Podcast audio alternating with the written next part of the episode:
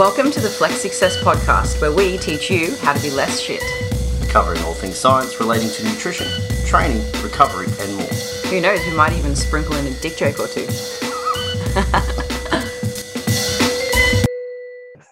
All right, welcome back, everybody, to the Flex Success podcast. We're here to teach you how to be less shit on a topic today, which we'll talk about in a second. I'm joined by co-host Lizzie, as always. Hello, everyone. Hello, everyone. and today we're joined by Lucas, who doesn't have a last name. Uh, no, he does. He does. I'm just not willing to try and butcher it. Lucas from Ergogenic Health, mate. How are you? Well, my thanks, Dean. Happy to be here. I must say, I love your business name. I like both your business names. One's Boost Your Biology and one's Ergogenic Health. And I'm like, God damn it, I like both of those. What is it that you like about them, Dean? Well, ergogenic is performance enhancing. Mm-hmm. I always like that word. Mm-hmm. And it's performance enhancing to health. That's cool. Mm-hmm. And Boost Your Biology has just got a bit of a, you know, Maybe Lucas can help us. although the, the acronym's BIB. okay. I don't hate dude. For a while, Lucas, I've not loved the name Flex Success. Um, and I've always rallied to think of something better. But everybody else on the Flex Success team seems to love it. And I can't think of anything better. So maybe we'll have to employ your services. Yeah, that sounds good. Um, the uh, the ergogenic the ergogenic words like um, I was obsessed with it at the age of like 15 or 16. I, I came across it. I'm like, damn, that's such a cool word. Yeah, I weirdly used to always write like ergogenic aids in whenever I'd write articles about supplements. 'cause it's- AIDS. Yeah. Like it just worked, you know? yeah. So I remember when I read, I was like, damn, that's a good name. I could have used that. But yeah, I, I- I don't love Flex Success, but I don't know anything better. I really like the word alchemy. Yeah. An alchemist, like making something out of nothing. Yeah, but- Mm. but anyways, on to more important topics, Lucas. Um, for people who don't know who you are, I might hand it over to you to tell them who you are, what you do, and why you do it. Sure, yeah. Um, so I'm a naturopath from Melbourne. Um, but previously studied exercise science, and yeah, really just came about, you know, starting my Instagram profile, um, ergogenic underscore health, where I just really started out with just posting really useful health content, um, sort of nichey topics, things sort of underground that not many people talk about. Um, I've always, you know, prided myself on being able to discover new and novel stuff because I'm just sick of seeing mainstream things. So, yeah, really, the business sort of came about with um, just a pure passion and interest in um, how we can optimize the human body, both mentally and physically. And yeah, I've I sort of come from a, a soccer background. I know we were sort of discussing um, Budapest before. Actually, that was the sort of first country I went to um, actually play overseas, representing uh, Melbourne in Budapest Cool. under 17. So yeah, my my journey's been thrilling so far. I've met so many cool people. Um, and yeah, it's just been a wild ride. hey, just like Dean from a serious soccer player to a serious nerd. It's true. I Oh, mean that don't in the if I- best possible way. Nerd is absolutely a compliment. I don't know if I could classify myself as a nerd though. Really? I think you're a nerd. Only because I'm a meathead. You can be both. Yeah. Best possible combination. Maybe I need to get some glasses. Maybe. You know, man, I remember listening to a podcast a while back with some, this is before glasses became normal. Like Yeah. they're pretty common now, right? It was someone like a Jordan Shallow or something like that. It Mhm. wasn't him, but it was someone of that kind of um, stature. And he went and bought glasses with no prescription in them to give off the illusion that he was smarter because he realized that people would listen to him more. Luke Because he was Tulloch told us that he wears glasses in the gym so that he looks more approachable. Yeah, right. That's, that's good. yeah. Anyways, um, that is interesting. Now, what got you into? Because you said you're a naturopath. Why did you choose that path? Uh, well, that really stemmed from um, getting involved in a startup really at a really young age. I was actually involved in a nootropic startup, um, which is like, for those listening in who don't know what nootropics are, they're just um, any compound, natural or synthetic that can improve brain function.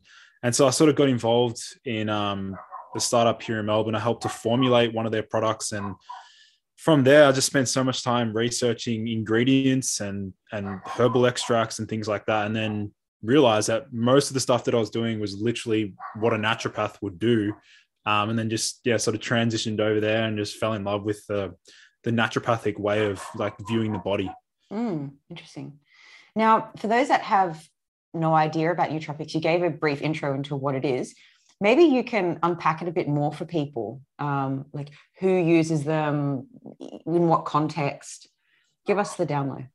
Yeah, sure. So nootropics really, it's like a, it's a, it's a term used to describe a range of compounds that can either improve cognition, improve any element of um, cognitive function, say alertness, concentration, focus, memory, things like that. Um, and I think the word really started, that was like a really big buzzword around the time that the movie Limitless was um, mm-hmm. released. I'm sure both of you both seen that movie. Um, and yeah, if you actually have a look at the Google Analytics, you'll see that the word nootropics was searched like 10x times from 2011, um, which is pretty fascinating. But really, that that term is all encompassing. So like a, a, standard nootropic that most people would be familiar with, with is something known as um, L-theanine from uh, green tea, which I'm sure both of you have had experience with. Um, and so, really, just from there, like in terms of who uses nootropics, it's it's very um, broad spectrum. I guess those that are looking to combat stress, um, high you know high stress jobs, executives, pilots, um, military personnel, um, bodybuilders, athletes. Like it's quite broad and far reaching. Hmm. Do you find that some people use nootropics to mask the symptoms of poor sleep and poor nutrition? Yeah. Oh yeah. Oh, for sure. For sure. There's um, yeah. I mean, that's that's one of the. I, I guess it can be a benefit at the same time. A lot of these nootropics can offset the deleterious effects of sleep deprivation. So in in a sense, it can be beneficial. But again, like when I'm trying to educate people about nootropics, I'm always stressing the naturopathic uh, philosophies, which is like optimize sleep, diet, um, training, stress first, and then nootropics are sort of like the icing on the cake. Mm, it would like it would be like someone starting at the gym, not having a solid foundation, but going straight to steroids. Yeah, or I think I think like the nootropic in an instance would be like the painkiller in somebody who's got an injury. You know, mm. like in that, like you can take the painkiller, which would mask the the the the injury, telling you, giving you feedback of pain. The injury still exists, just like the the sleep deprivation does. And there's mm. obviously got to be a point where you probably bottleneck and even the nootropics become less effective or you require more or whatever it may be, I guess. Mm. Yeah. And, and what you'll also find is um, a lot of these nootropics actually have crossover effects, and some of them actually do um, promote deep sleep and influence REM sleep because they're acting on this sort of the same pathways. So there are certain nootropics that people like to lean towards that are that they'll use in the afternoon or evening to improve cognition the following day, but then also support sleep that night as well. So there's there's a range of things we can really tap into. Hmm. I'm interested to know about um, tolerance and reliance, and and uh, nootropics. Yeah, it's a it's a good, really good point because um, a lot of the, most nootropics do develop some degree of tolerance um, and or habituation. However, lately I've been sort of diving into um, compounds that have sort of reverse tolerance, which is like it's it's a it's a Dean would know a fair bit about it, but it's sort of like over time, the more you use the compound, the stronger the effects, meaning you need less of that given dosage to elicit uh, an improvement in cognition. So that's been really cool diving into some even ashwagandha recently i found out that some of those um, uh, withanolides found within ashwagandha seem to have reverse tolerance on that GABA A receptor, which is fairly new research, but it's it's really cool. Mm. So we're talking about a heightened response with extended exposure. Mm.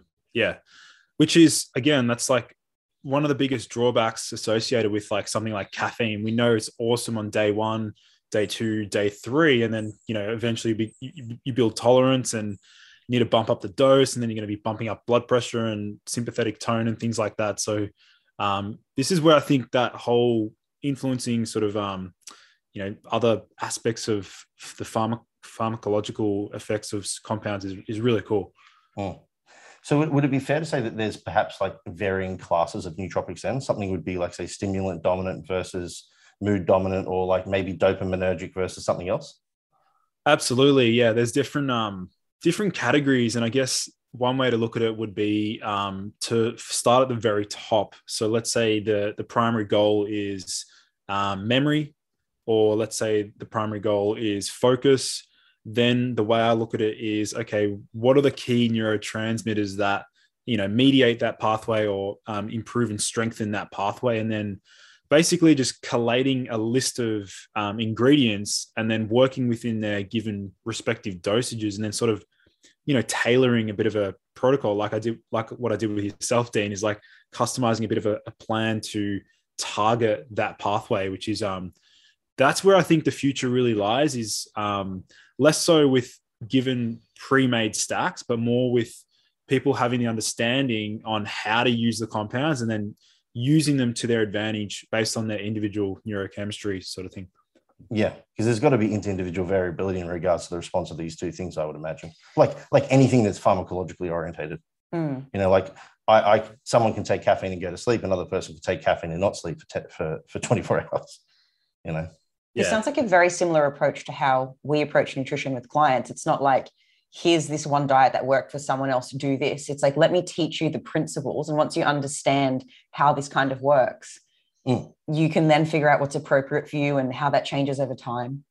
Yeah i like that. I really like that principle of um, empowering the the client so that they understand what to do even though it's a little bit difficult for some people to understand the basics like you try and break it down very simply but i think yeah, that premise of giving them sort of like what they need to then take control of their health in a sense is the best because, I mean, no one knows their body better than themselves in a sense. Like, I know it's good to outsource, get a coach and things like that, but that internal feedback, I think that really comes from the patient, the client themselves. But I think that's an important part of coaching because at least at Flex Success, we have like a, we, we like to view coaching as a partnership it's not this hierarchical system where like i'm the master and you must follow the plan we like for the client to have input to tell us how they're feeling to tell us how this is working for them and then mm. from there we can make adjustments so kind of having that client feedback where the client like understands their body and can actually communicate that to you would be mm. really important mm.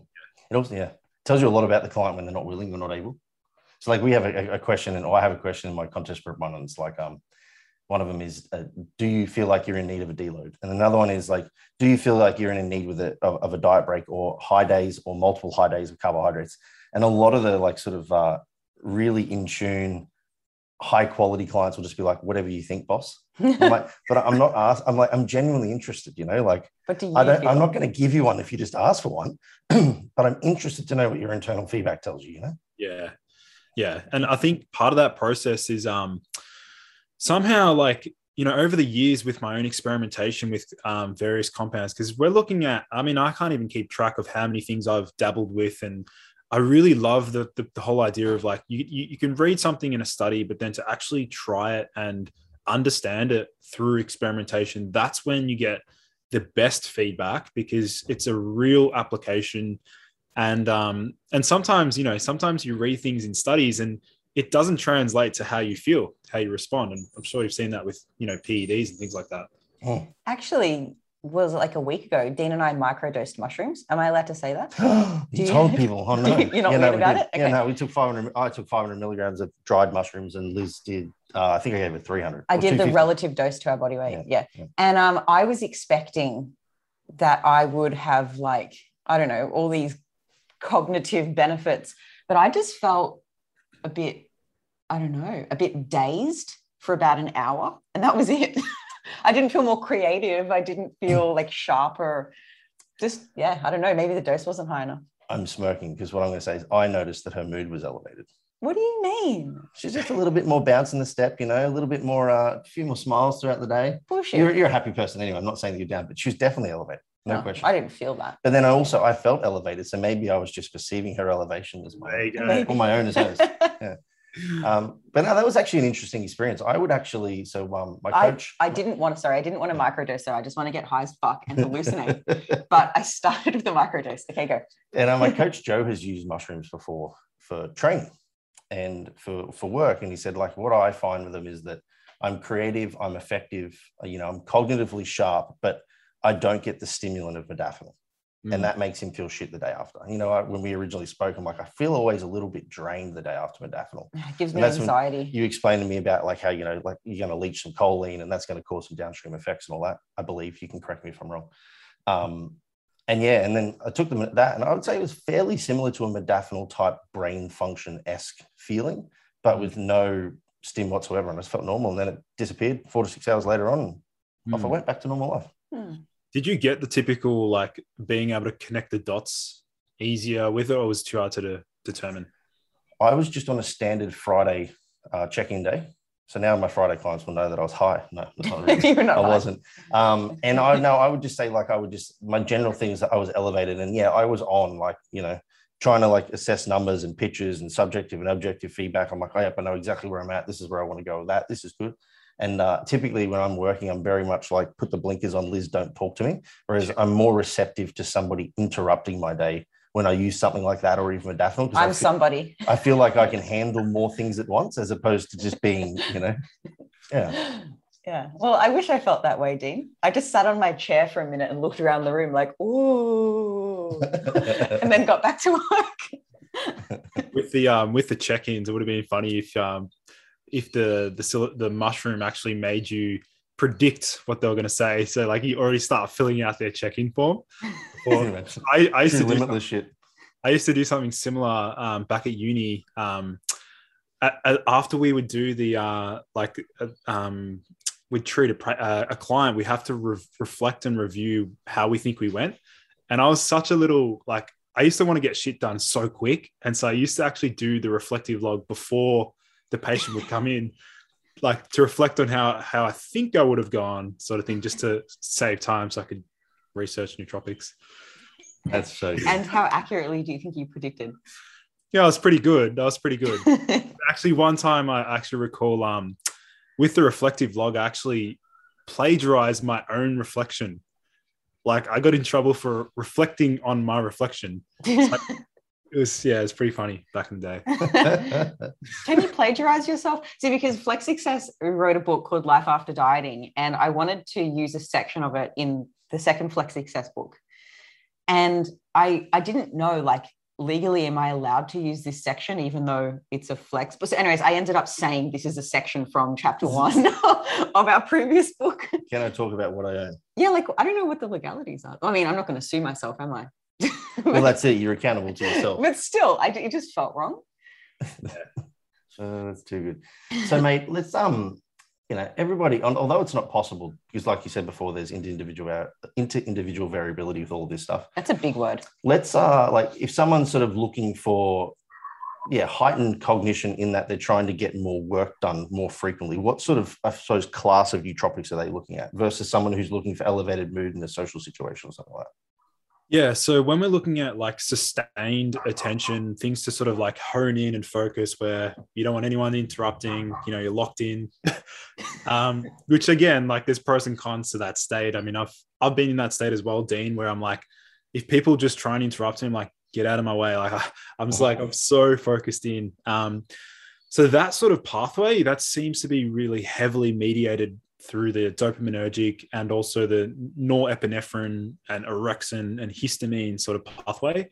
So usually in that sort of state, what we want to do is suppress um, GABA activity, which is the inhibitory calming neurotransmitter, and instead opt for compounds that can really strengthen and mediate the um, you know the dopaminergic pathway.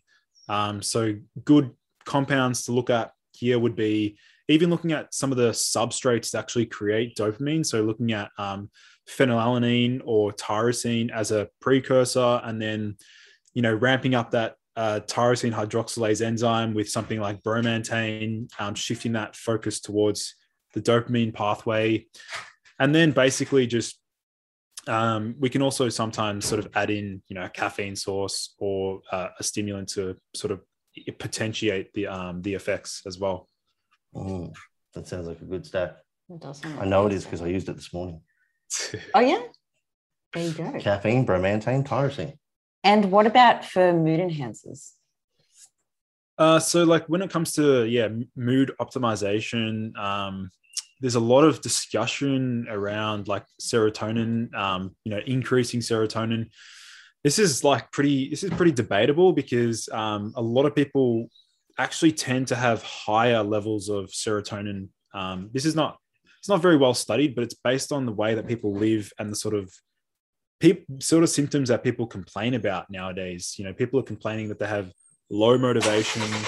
Um, you know, they got uh, they procrastinate. They can't actually take action, and a lot of those those um, symptoms are associated with excessive um, serotonin, which can actually dampen and sort of blunts the dopamine's um, dopamine's effects in the brain as well. Mm, there you go. Mm. Maybe yeah. nothing. I was going to make a comment about you being moody and needing to take some, but uh, is that no. true? No. Okay. Moodiest person I'll, I get, know. I'll get moody. Yeah, that's all really interesting. So you mentioned But I'm not that. even female. How's that possible? Fuck off, Dean. well, now we're talking about Cruising mood. for a bruising, my dear. So you mentioned there's like uh, a lot that's unknown. If there was something within like within mood enhancers that you would want to know about nootropics, what might that be? Um, so I think the critical point here would be to actually have a look at the um, a lot of the cofactors and not so much addressing direct um, precursors or, or nootropics to strengthen serotonin, but instead to look at the methylation pathway, to look at um, nutrient deficiencies, like simple ones like vitamin B1, B6, B9, B12. Like a lot of these can influence um, total or net, ser- uh, net serotonin production. So I think one aspect there would be to get the patient to, you know, un- take a look at their diet if they've got, you know, any nutrient deficiencies. And sometimes what you'll find is like just by simply addressing um, folic acid or a folate deficiency, if they've got that um, MTHFR polymorphism, then simply correcting that can act as a nootropic in a sense. Because you're stemming the bleeding, so to speak. Or like we talked about at the beginning, we're taking away the sleep deprivation aspect of why they may be tired or have dampened mood by fixing the cause as opposed to just trying to treat the symptom. yeah, basically. Yeah. Or, or, obliterate it with something new. Yeah. Mm. Yeah, I think people don't value a balanced diet enough. and they think that perhaps the solution to whatever symptoms is like some fancy supplement or something like that. But typically drink more water, sleep a little bit more, have a more balanced diet. And you it's so much easier just to take a pill. You know, it's that red yeah. pill mentality, right? Yeah. You know, like I even I'm like, fuck, I'm tired. I wish I could just take something to fix this. You know, like it'd be nice, but I know it's not true. So. Maybe watch a bit less Netflix. Yeah. I think time and a little place, more chill. like, yeah, yeah, I think um sort of time and place. Like if you've got a if you have to be on point, like let's say it's check-in day and you've had a shit night's sleep, like you're not gonna let that get in the way and just be like and surrender to it. Like you want to actually fight back and bring yourself back up to baseline, even though you know you shouldn't be in that state. I think it's I, I think that's where they can be powerful, a powerful intervention. Mm. Mm. Now, what are some of the key, I suppose, like contraindications that people would have to think about if they're using nootropic stacks, like things where they can get it wrong if it's too frequent or use or whatever it may be? Yeah, that's a good question. Um, so I guess one of the biggest things that I see, one of the biggest mistakes I see when people dabble with nootropics, and um, I've made the mistake millions of times myself, is like getting too carried away with testing or experimenting with too many different compounds at once. Um, it's sort of like that. It's that principle of you know um, more is better. So you think that like just by you know adding in another compound that sort of addresses you think might be addressing one pathway, but then actually what you'll find is that a lot of these nootropics actually target so many different pathways in the brain. So it's really hard to to truly gauge um, the effects. So I think the biggest mistake I see is like people getting you know super carried away wanting to experiment with like maybe two to three at a time first up without first understanding their um, individual response to that given compound uh, if that makes sense. would you then go for a layering effect or like a more of an intermittent effect? So like what i mean by that would be let's just say you try bromantane for the first week but you also want to try bromantane with tyrosine would you layer and go bromantane for a week, then add tyrosine on top, or would you be more inclined to go do bromantane, then do tyrosine, then do both? Yeah, that's a good point. Um, in that situation, either or, to be honest, because yeah, if you're if you're starting with one and then adding another one, like a new compound, then you're effectively gauging because that's your your outcome is you want to um, see this the synergism between the two. I think either way, as long as as long as you've spent time with the compound alone. I, I, call it if you're a if you're a virgin to the compound, um, then you know get get it get some experience first, and then um, then you can sort of pol- polyamory with them. I don't know. I was going to say, so not multiple, not Have- multiple partners on day one. Have a threesome with. Wouldn't that be? Wouldn't that be an experience? I think my brother lost his virginity to a threesome, just quietly. Yeah. Yeah. that's Two what dudes, two girls. I think I don't think my brother's gay. Two girls. I wasn't saying you were sleeping with the guy. Oh yeah. Funny. You assume. I assume if if a guy says he's had a threesome, I'm assuming it's two dudes. Isn't this funny where this conversation went? Dirty. Polyamory. Are there um, two compounds that you're thinking of trying together, Dean? Is that why you were asking? Were you just interested? No, I was more so interested in that. Yeah, whether you would layer. Like, I think in the past I've tried like a couple of things on their own in isolation, and then I've tried some layering just to see, like you said, if there's synergy, and then you know a triple layer and then a quadruple layer, um, and lot try and determine whether or not there's any difference to two versus three versus four. But I think the important thing, like you mentioned before, is like you need to kind of understand mechanistically what you're manipulating. Otherwise, you might just be adding things that are either competing or, you know, or then- even or even overlapping as well. Like it's Yeah. just they're both du- they're both like sort of duplicating. They're doing the same, serving the same function, and Mm. hence one would become redundant. And that's what I see. Like with stacks that I see, I'm always critiquing stacks that come out. Like I'm just I love to pick them apart because I can just be like, yep, they're Mm. under underdosed, overdosed. You know, not complementary, not synergistic. Like, yeah, that was going to be my follow-up question is that is there what's what out of the common trends do you currently see have mistakes it's like you're, you're going to see fairly like there's probably like five or six compounds that are consistently in pre-workouts and all the rest of them uh, are there any there that people could look at and go if i see these two together they're, they're canceling each other out or they're um one's redundant or whatever it may be Yeah, I think um, probably the most common thing would be uh, when people add in like two to three choline sources in a in a stack, and the reason I say that is because yes, they both sort of serve the same function to actually build acetylcholine, but there's a there's a bloody good chance they're also prob- probably eating eggs for breakfast as well. So they've got eggs for breakfast, or and then they've got two other choline sources in the pre-workout um, or stack. And then it's basically just what happens is they actually end up quickly um, becoming choline dominant. And then what happens with that is because CDP choline has a stupidly long half life, I think it's like, I think it's a few days. I think it's actually a few days. So it's actually starts to build up and um, saturate. And a lot of people think they get, you know, they get that good response from choline on day one. And by day three, day four, they're like, they feel back down or they sort of feel flat. And really that comes back to just excessive um, acetylcholine signaling. Mm. what would be some of the compounds for people to look out for that double stacking of choline so you mentioned one cdp choline Yep, CDP choline. Then we've got alpha GPC, and then we've got choline bitartrate, um, DMAE, centrophenoxine, and or uh, uridine monophosphate. Oh. it's quite a few Mm, Quite a few. Mm. What do you think uh, are some things that people, like some take home points or some things, things people should know if they wanted to dabble in nootropics? Maybe things to look out for, things to consider. Uh, for, first and foremost, um, if they're already using some degree of like um, antidepressant or uh, benzodiazepine, diazepam, I think it's important to address because it's like, yes, they do have some degree of crossover effects. Like some of these, um, you know, GABAergic nootropics like magnolia bark or skullcap, some of these do potentiate um, the effects of uh, like diazepam and things like that. So, you know, there is a risk of too much sedation or some of the risks associated with um, excessive GABA signaling and even um, the serotonin side. Like if anyone's using an SSRI um, or a MAOI, then just be really careful with your selection. Um, having said that, there are plenty of nootropics that can stack fine with SSRIs. Just just be super careful. Is that something you would recommend people seek advice on, or is there any like general guidelines you could give to people that are using SSRIs but are still looking for some form of enhancement?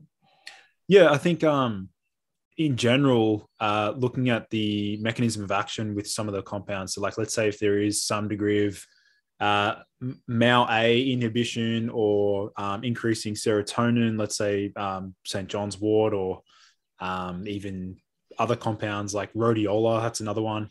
Um, just just be really careful and dive deep into the research. I do have like I'm planning on releasing a, an ebook soon on just the beginner's guide to nootropics, something simple. Uh, but I do have like a yeah a nootropics course for those that are really wanting to sort of geek out into that. Mm. So, who is your target audience for the course?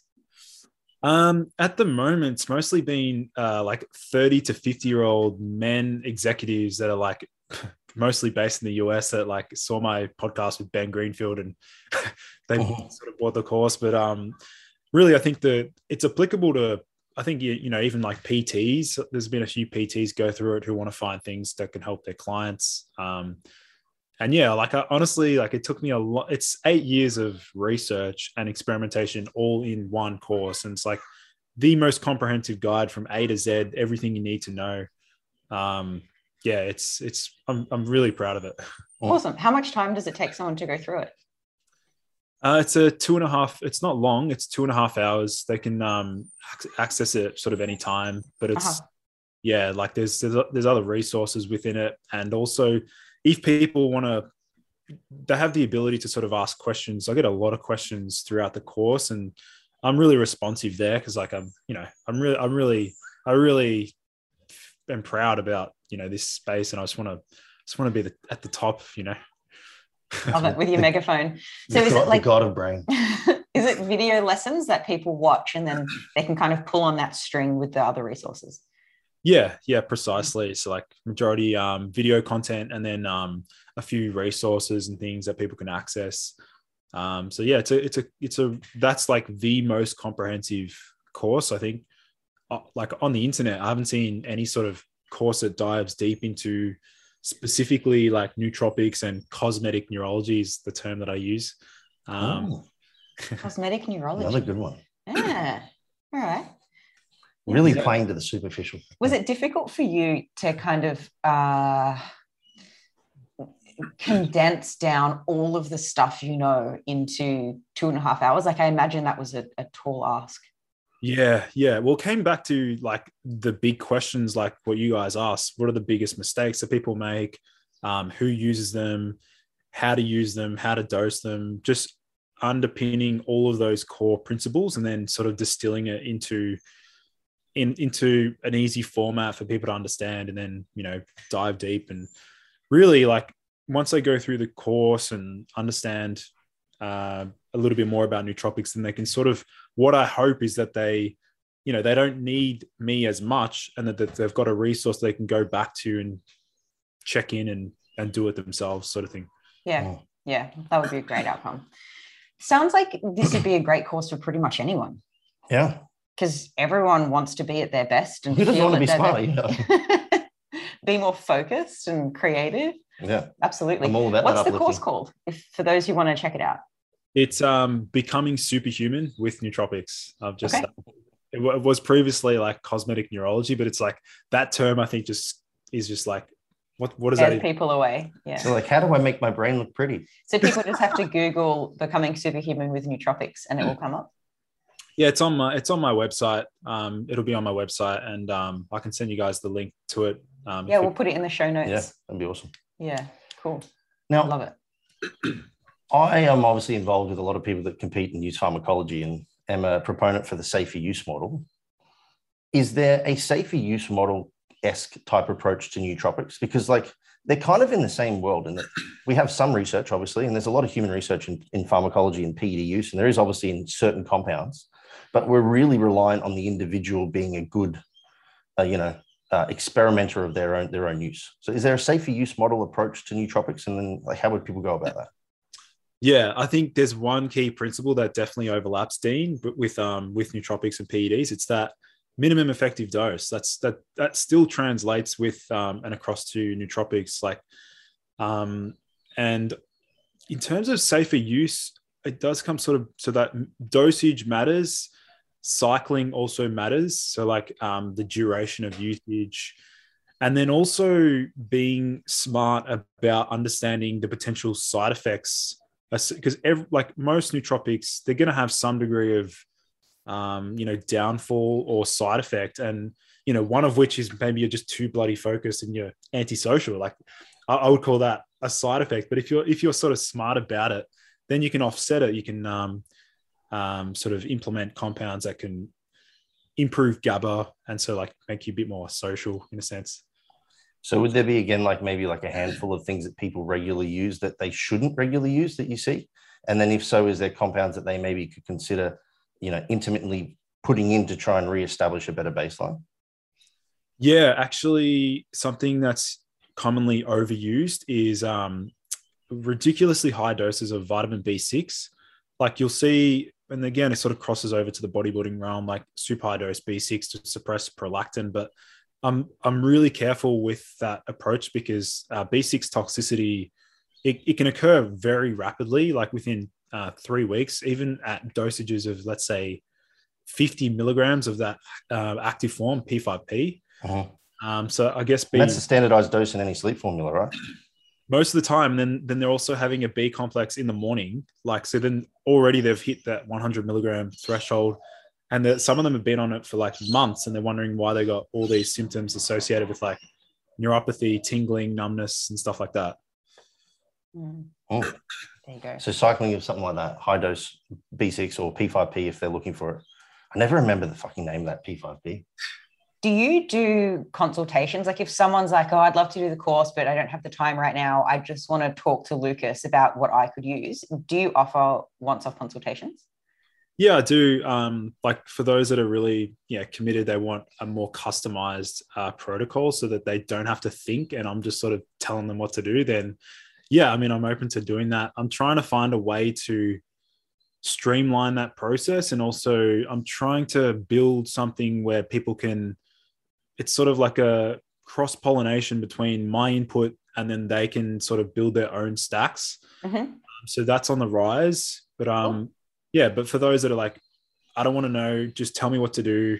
Five, like, just tell me when to have it, what dose to use. Like, I, I can do that for people for sure. Make yeah. me limitless. um, Make me superhuman. My, my, I think this is my final question. Yes, Dean how do is there is there issues with sourcing quality ingredients in this space as well, given that they're experimental? Yeah, yeah. I mean, um, geez, there's so many companies out there that that sort of don't offer that uh, third party analysis, and it's difficult to you know really source high quality uh, nootropics in Australia. Like a lot of these compounds, um, one of my biggest you know um, affiliate companies that I'm working with is Science.bio. Um, I do I do really like the quality of their products, um, and they do you know t- uh, batch test pretty much all their ingredients. So it's it is really important. Just like with with gear, I like to you know sort of know the source. Oh. Yeah, because I imagine there'd be a lot of people trying to source things. They're just getting it from wherever they see it's available, and they're either getting nothing or something else. Yeah. I want. Are you familiar with Labdoor? Yeah, yeah. Back in the day, yeah, yeah. Do they do they test any nootropics? I think they do. Yeah, I think there's um and there's even other companies similar to Labdoor now um, that are also doing a similar analysis. Yeah. Um, yeah, they were pretty okay. good. I imagine they would do blended versions, but not singular ingredients. Not isolated. Yeah, not not yeah. isolated compounds. Yeah, okay. Tell you what, I had to buy Teacrine off science.bio the other day and they had no capsules and I bought the powder and fuck that stuff is terrible, eh? Terrible in what way? Oh, the flavor is just like we're talking like 100 milligrams of powder mixed in with tyrosine, which is tangy, and it's just it ruins my mouth. Yeah, it's it's incredible. Like, and this is the other thing I always found interesting is like back in the day when I used to work in supplements, and they're like, yeah, there's 200 or 400 milligrams of Teacrine in this pre-work. I'm like, how? Like, this, this tastes like a lolly. And now that I've had it raw again, I'm like, oh, it's so bad. It's like it's like someone dried like a thousand lemon peels and then wiped your tongue with it. yeah, it's pretty bad. Um, yeah, actually, one thing with um, with Teacrine, they've actually recently they've come out with like a forty percent Teacrine, so it's like buffered. So it's like oh. I've got the powder just stashed away in the pantry somewhere. Like I've got like a I've got like five hundred grams of Teacrine in my um pantry, but yeah, it's like forty percent. So it's like I had I literally just had like a two hundred milligrams, and there was literally like no ta- no um, bitterness. Right. Pretty cool. That's pretty good. Can I have my final question to you? Sure. If you could only ever take three compounds ever for the rest of your life, which three would you choose? Cool. Um, all right. So first of all, um, number one would be a, a fat soluble vitamin B1 source uh, called TTFD. I really like Um, that's called Thiamax. Um, number two would be artichoke extract. I really, I somehow just really respond really well to artichoke. It just seems to tick all the boxes for me. Okay. And then number three would be maybe probably like a specific type of B12. I just I really respond well to is um adenylyl cobalamin. It's like a mitochondrial B12 type, and that seems to just seems to help a lot with um a lot of the symptoms I'm sort of trying to help with and improve. Have you thought about this before? Top three? Yeah. Not. I mean, I've, I've been asked what's my favorite, but not top three. Because uh, you will, you were just like it was on it. Yeah. So why why number one, number two? First, so number one with with the B one, um, so TTFD, that one there because it seems it just really helps with um, any sort of time I'm either like we said, sort of sleep deprived or um, just need really good mental clarity and just completely wipe away brain fog. Let's say I've eaten something shit the night night before, or let's say I've had um, a bit of a binge or whatever, and I wake up with brain fog or I just feel inflamed um, TTFD, just it's it's so rapid acting and it's long lasting. It just completely nukes brain fog and you know improves my mental clarity and, and memory and and even um even sort of things like verbal fluency as well. Um, number two was yeah artichoke. Um, so artichoke extract. For me, that seems to not not that I have like liver dysfunction, but um, it seems to just really just help with again with the brain fog and mental clarity and then um, puts me in a sort of a light-hearted mood like less serious i'm similar to you dean i'm pretty like i think it's the I'm, I'm gonna I'm gonna claim that it's my high natty test that that makes me a very serious person. Me too. okay, natty test. it's my high my high contest rep test. it's actually not. It's lower than it's been for like 12 months. Is it? Yeah. Anyway. That's a story for another time. Yeah. Yeah, cool. Yeah, and then um, the, the the B12, the adenylyl cobalamin, that's um, I have a rough idea on like what it does, but I can just tell it's working like similar to like creatine and CoQ10. It's just just a mitochondrial enhancer, which I like. What about a common one that you would never use?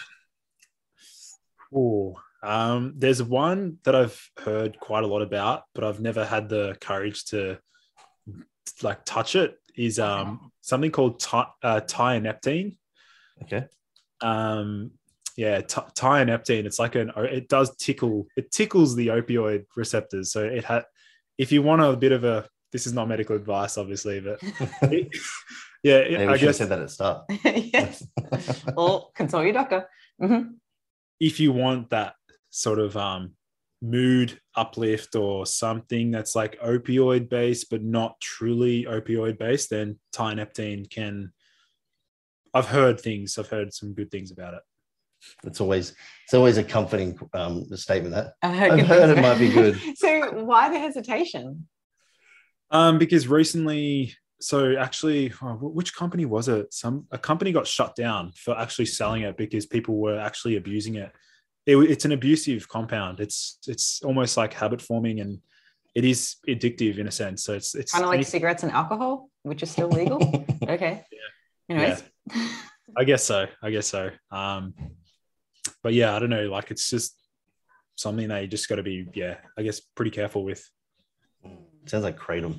Mm. Yeah, everyone's getting into that for a while. But.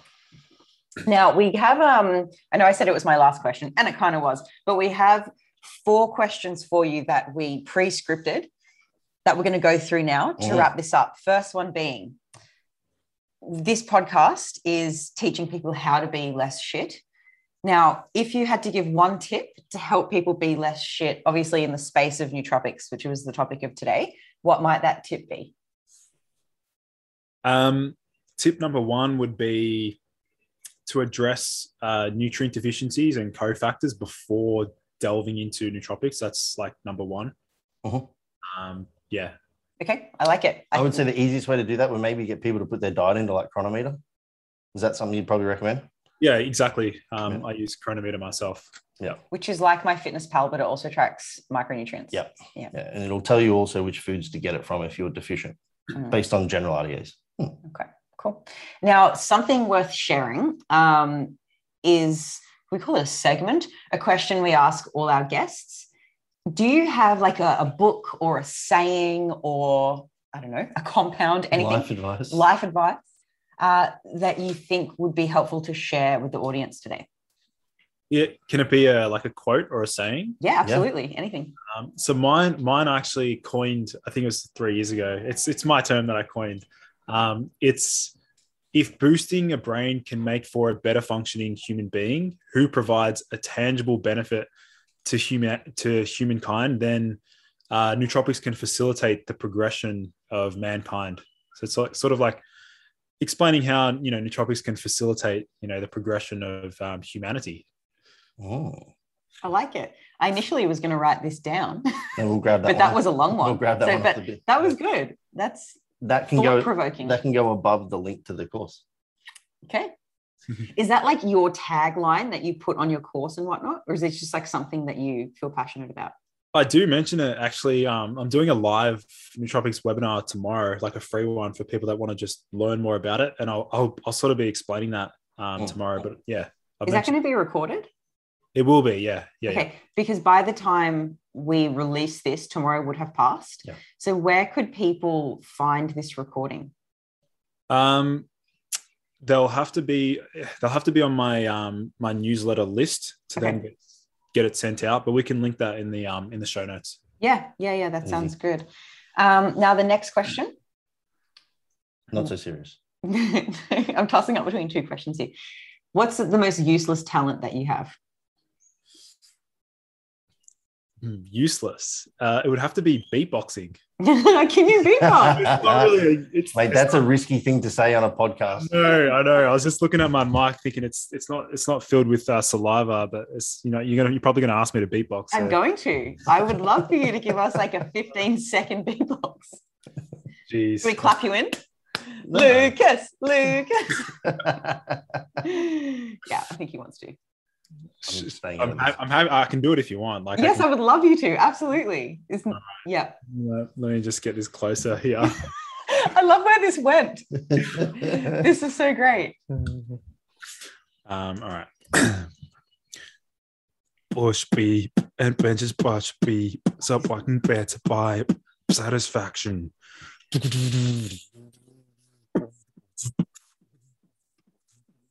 Let's kill these mic.